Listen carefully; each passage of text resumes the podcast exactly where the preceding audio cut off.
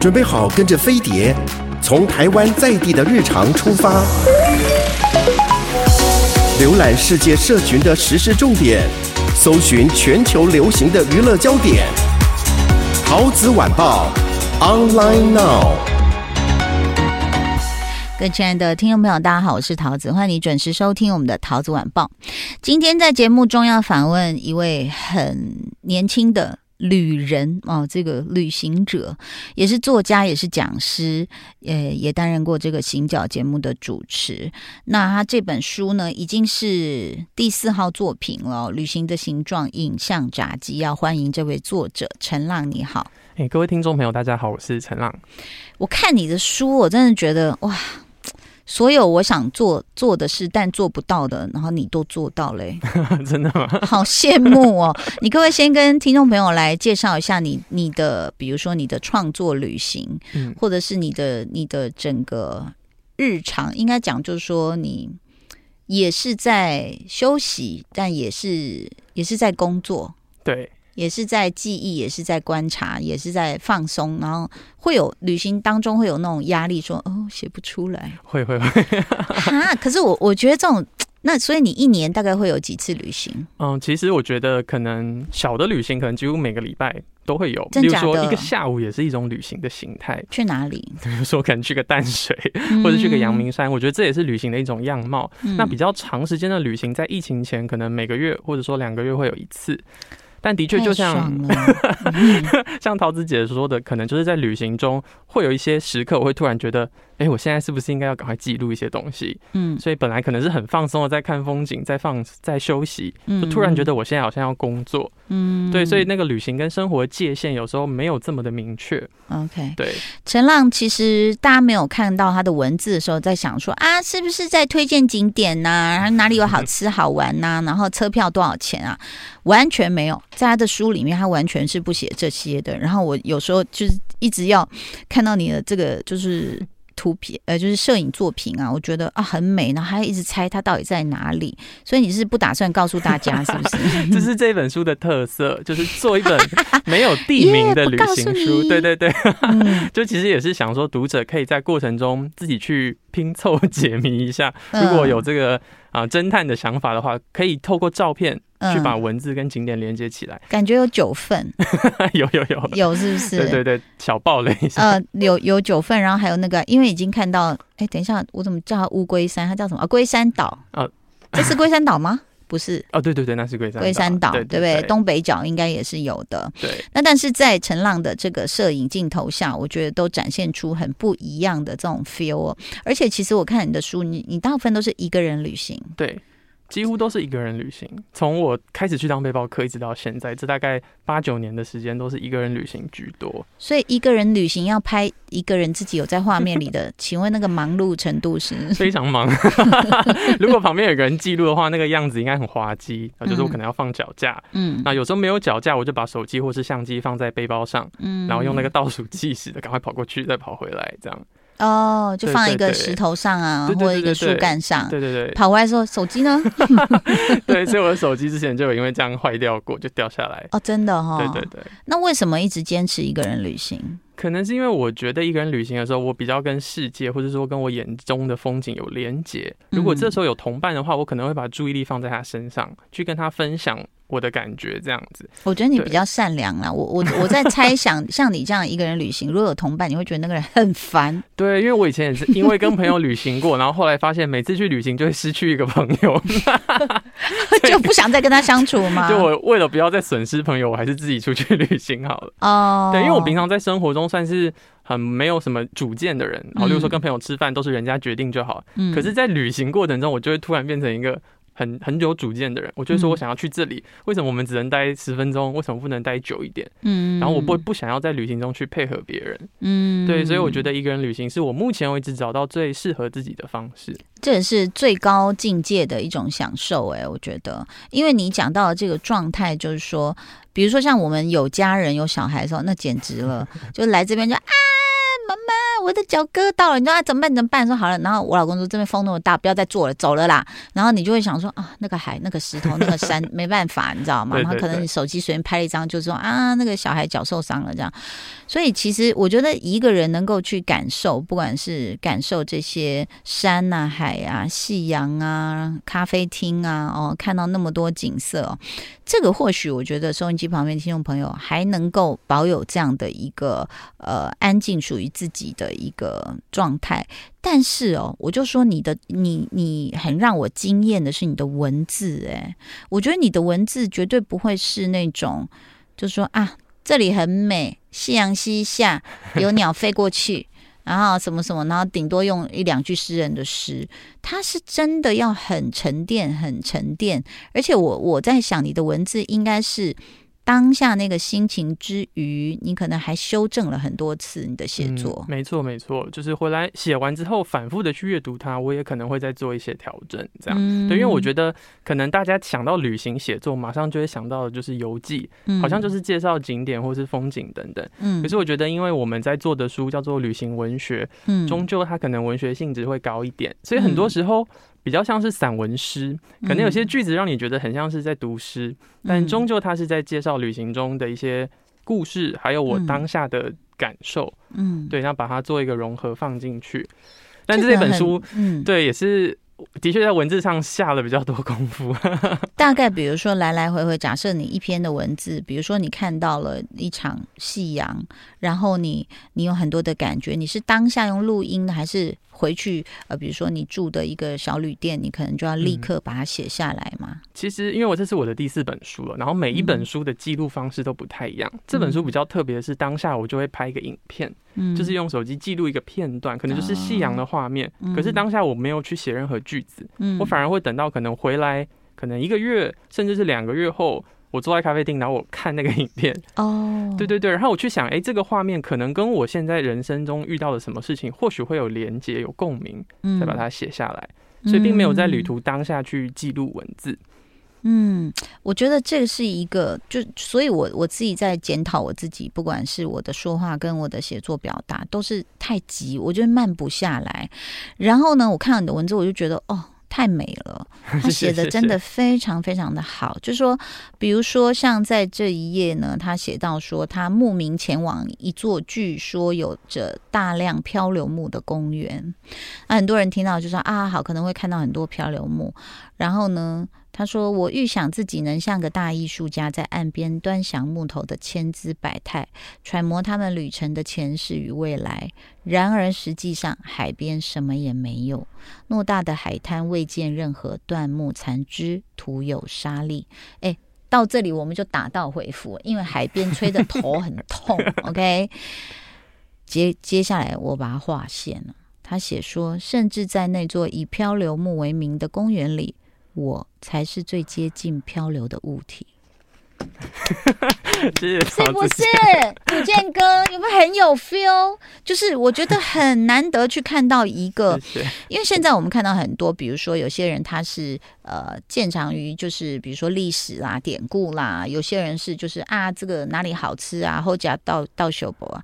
但是我真的看到陈浪的文字的时候，我真的觉得我好想去跟你一样做这样子安静沉淀的旅行。今天我们访问的是呢，1993年出生的作家讲师陈浪。想请问一下，你是怎么样开始这个就是算是旅行作家？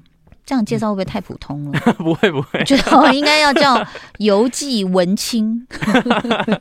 应该说我其实一直来对写作都蛮有兴趣的。高中是校刊社，然后大学也喜欢自己写东西。那因为在大3的时候有机会到中国大陆去当交换学生，所以在那个半年的期间，我自己跑了很多很多城市。哇！那回来台湾之后，我爸就跟我说，他觉得我应该要试着把他们记录下来，为自己而写，不是说要出书或什么的，但是把它留一个记录。所以后来我就真的把这些文字整理下来，写完了1本书的量。后来就觉得，既然都写完了，那不如去投稿看看，所以就踏上了作家这一条路。你自己也自问说，一个旅行作家的理想是什么？对，你觉得因为我觉得这个答案就是可能跟我当初第一次出书的时候想法已经完全不一样了。以前会觉得出书就是我人生最大的梦想，可是做到现在第4本书，出书已经不是一件很困难的事情。我有的时候会有点迷惘，那我现在出书到底是为了什么？是为了要到达什么样子的境界吗？还是要到什么样子的生活？那所以在这一本书里面，我自己的感觉是，我希望自己可以是一个能够，不是不要说是隐居山林，但是可以在城市中，但依然保有像是在大自然中这样很平静清理状态的人。因为在旅行中我看过太多辽阔的事情了，可是我好像没有办法把他们带回到我的生活当中。我在平常的日子里还是过得很急躁很焦虑，那我要努力的把我在旅行中看到的辽阔事物融入自己的生活里，把自己变成一个辽阔的人。就是我觉得每个人旅行的目的是不一样的，这大部分的人就是放松哦，那有些人可能是结束了一份工作或一段恋情，有时候是逃避，或者是去寻觅自己下一个目标啊，或是真正困扰他那个迷惘的那个问题的答案。那其实我觉得你现在做的很像是以前的那种文人墨客啊，他比如说我就会想到苏东坡，就他被贬到山林里面之后，他开始或者像我们节目里面其实有讨论过一些文人在画山水画的那种心境哦，就他不只是看到这棵树把它画下来，他的构图啊，还有他想表现的这些墨色啊，可能都与他当时的是不是仕途不顺啊，或者是他的妻子已经死亡了，然后他就是孑然一身，其实都有一点是在写意啊。那所以我觉得你那么年轻，然后有一个感觉，大家就会说真是老灵魂哦。就他去这样的，因为很多人，尤其女生，我们要独自旅行，确实有一点困难啦哦。就是后面突然出现一个人，就会想他干嘛哈，这样就没有办法好好的享受。然后我自己又很怕蛇，然后呢，因为我很怕说啊，有天黑了，等一下我走不回那个旅社怎么办？这样哦，所以我觉得就是很羡慕你之外哦，然后我觉得人因为在尘嚣当中呢，就是习惯了车水马龙，你要他真正到一个安静的地方的时候，他其实大部分人是还是会蛮怕的。对对对，尤其现在人只要到没有 WiFi 的地方就活不下去了。对，然后就会满山悬崖都快掉下去，说有没有 WiFi 这样哦，真的相当的荒谬。但是就像你刚刚自己提到很可爱的一点，就是我看到前面几篇有讲到，就是说包括社群网路啊，这个我们在那当中这个接受到的一些干扰啊，但是山跟海啊，还有你的旅行啊，树啊，或者一个夜景啊，一个村落啊，可能会给你一些不一样的感觉。那往往我自己也是，比如说工作很累很烦，然后很多事情，然后只要一去旅行，我到巴厘岛，我每次都去巴厘岛，我只要看那个海跟夕阳，你就会觉得说很多事其实一定过得去。为什么？因为我们太渺小了。那些我们在忧虑的事一点都不重要。然后你看到巴厘岛人就是黑黑的皮肤露出白白牙齿在笑的时候，那或者是他们一家人就是没有带这个当然不值得鼓励，但是就是机车就是载着全家哦，一家4口贴在一起哦，然后很开心的回家，你就会知道说什么是价值，然后也可以安身立命。那所以我觉得陈浪很可爱的是，因为毕竟你还很年轻哦，你可以一方面沉淀，但是你自己也说，就是说当你回到日常的生活，你又开始焦虑了，那时候怎么办？又抓起背包吗？想办法再踏上一段旅行。那这样我们也是，这是很美好的啦，我觉得这是很美好。对对对，所以你会觉得现代人其实应该要有这样的一个，我会觉得每个人都是需要旅行的，但是你必须在出发前先想一下，我到底为什么要踏上这趟旅行？不然这个旅行可能在回来之后，它就只是照片跟纪念品，它好像没有在你生活中有什么太实质性的影响。可是如果你在出发前，你可能带着一个疑问出发，在这个过程中，你也许不一定能找到答案，可是你会看到，就像刚刚陶子姐讲的一些画面、一些瞬间，让你觉得自己好像靠近了答案一点点。我觉得这就是旅行中很棒的成长了。那这种成长不是你照着镜子你可以看得出来的，也许你跟别人讲别人也不会懂，但是你自己会在日后的某一天突然觉得，欸，还好我当初去了那趟旅行，嗯的这种感觉哦。所以我觉得，每个人都是需要旅行的，但是你必须先想清楚自己为什么要出发。那你都没有，比如说上一次的修行回来，我已经很笃定，我人生的 哲学就是这样。就回来看到大家都有 iPhone 13的时候，你就想说。然后每个人对，还有买股票啊，你一定要理财，你不理财，你知道那个通货膨胀会吃掉你的钱的时候，你知道你回来会不会又被干扰，又被波动？嗯，我其实很容易被别人影响，嗯，就可能跟我自己给自己取的名字陈浪一样，我就是起起伏伏的。对，我甚至在旅行中都很容易被我看到的事情影响到。所以你取这个名字的原因是这个吗？当然，这是后来我自己发现我真的很适合这个名字。以前取这个名字只是因为自己喜欢到处流浪，走来走去这样。对，但后来发现我的确是一个性格起起伏伏的人，就有时候会觉得，例如说我都是一个人旅行，所以我会觉得我自己是一个很坚强的人。可是常常在旅途过程中，我觉得我天啊，我好孤独。就是我有时候会觉得自己有哭出来吗？有，就例如说，对，几个月前我去了一趟美国，然后在那个旅行中，我觉得发生了一个很有趣的事情，是我第一次在旅行中大哭。但是因为我一直觉得我是一个很坚强的人，可是那一天是中秋节，然后我自己一个人在异乡的夜里这样，都是月饼海的，对对，因为没有吃到月饼，然后突然觉得很悲伤，然后我就自己不是很安静，在饭店的房间里面哭了一个晚上。然后我这件事情给我的体会就是，我发现自己其实没有想象中的这么勇敢，可是这也是没有什么大不了的事情，就人都是有界限的。好，今天我觉得我们的节目非常的浪漫哦，因为陈浪来了啊，然后呢，他这本书是第4本书哦，叫做《旅行的形状：影像札记》，里面有他自己的很动人的文字，还有很独特角度的这些摄影作品。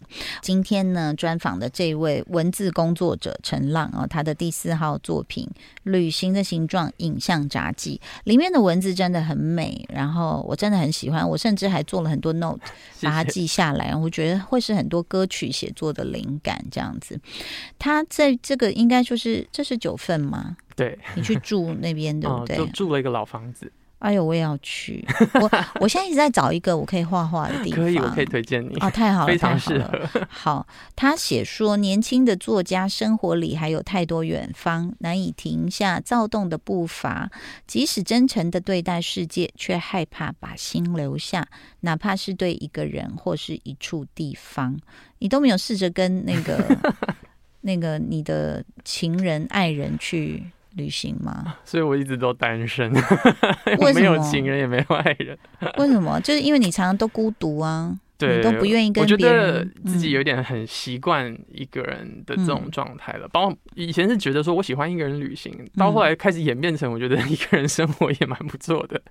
对对对。然后如果有时候当我遇到一个可能有点喜欢的人，或者是一个很喜欢的城市的时候，我其实不太会，就像书中所写到，就是完全付出我的心，因为我会很觉得说我还有很多地方要去，我可能没有办法。你贪心。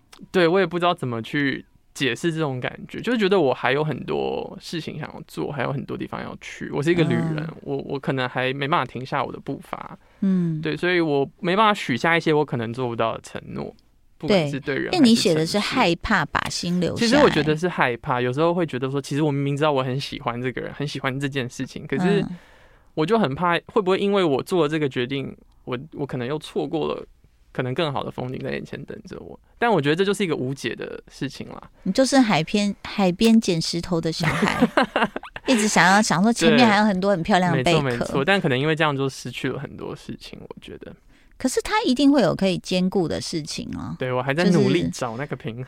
就比如说刚好找到一个跟你有同样兴趣的人。对。然后可以在你想安静的时候不吵你，这个最难，真的找不到了。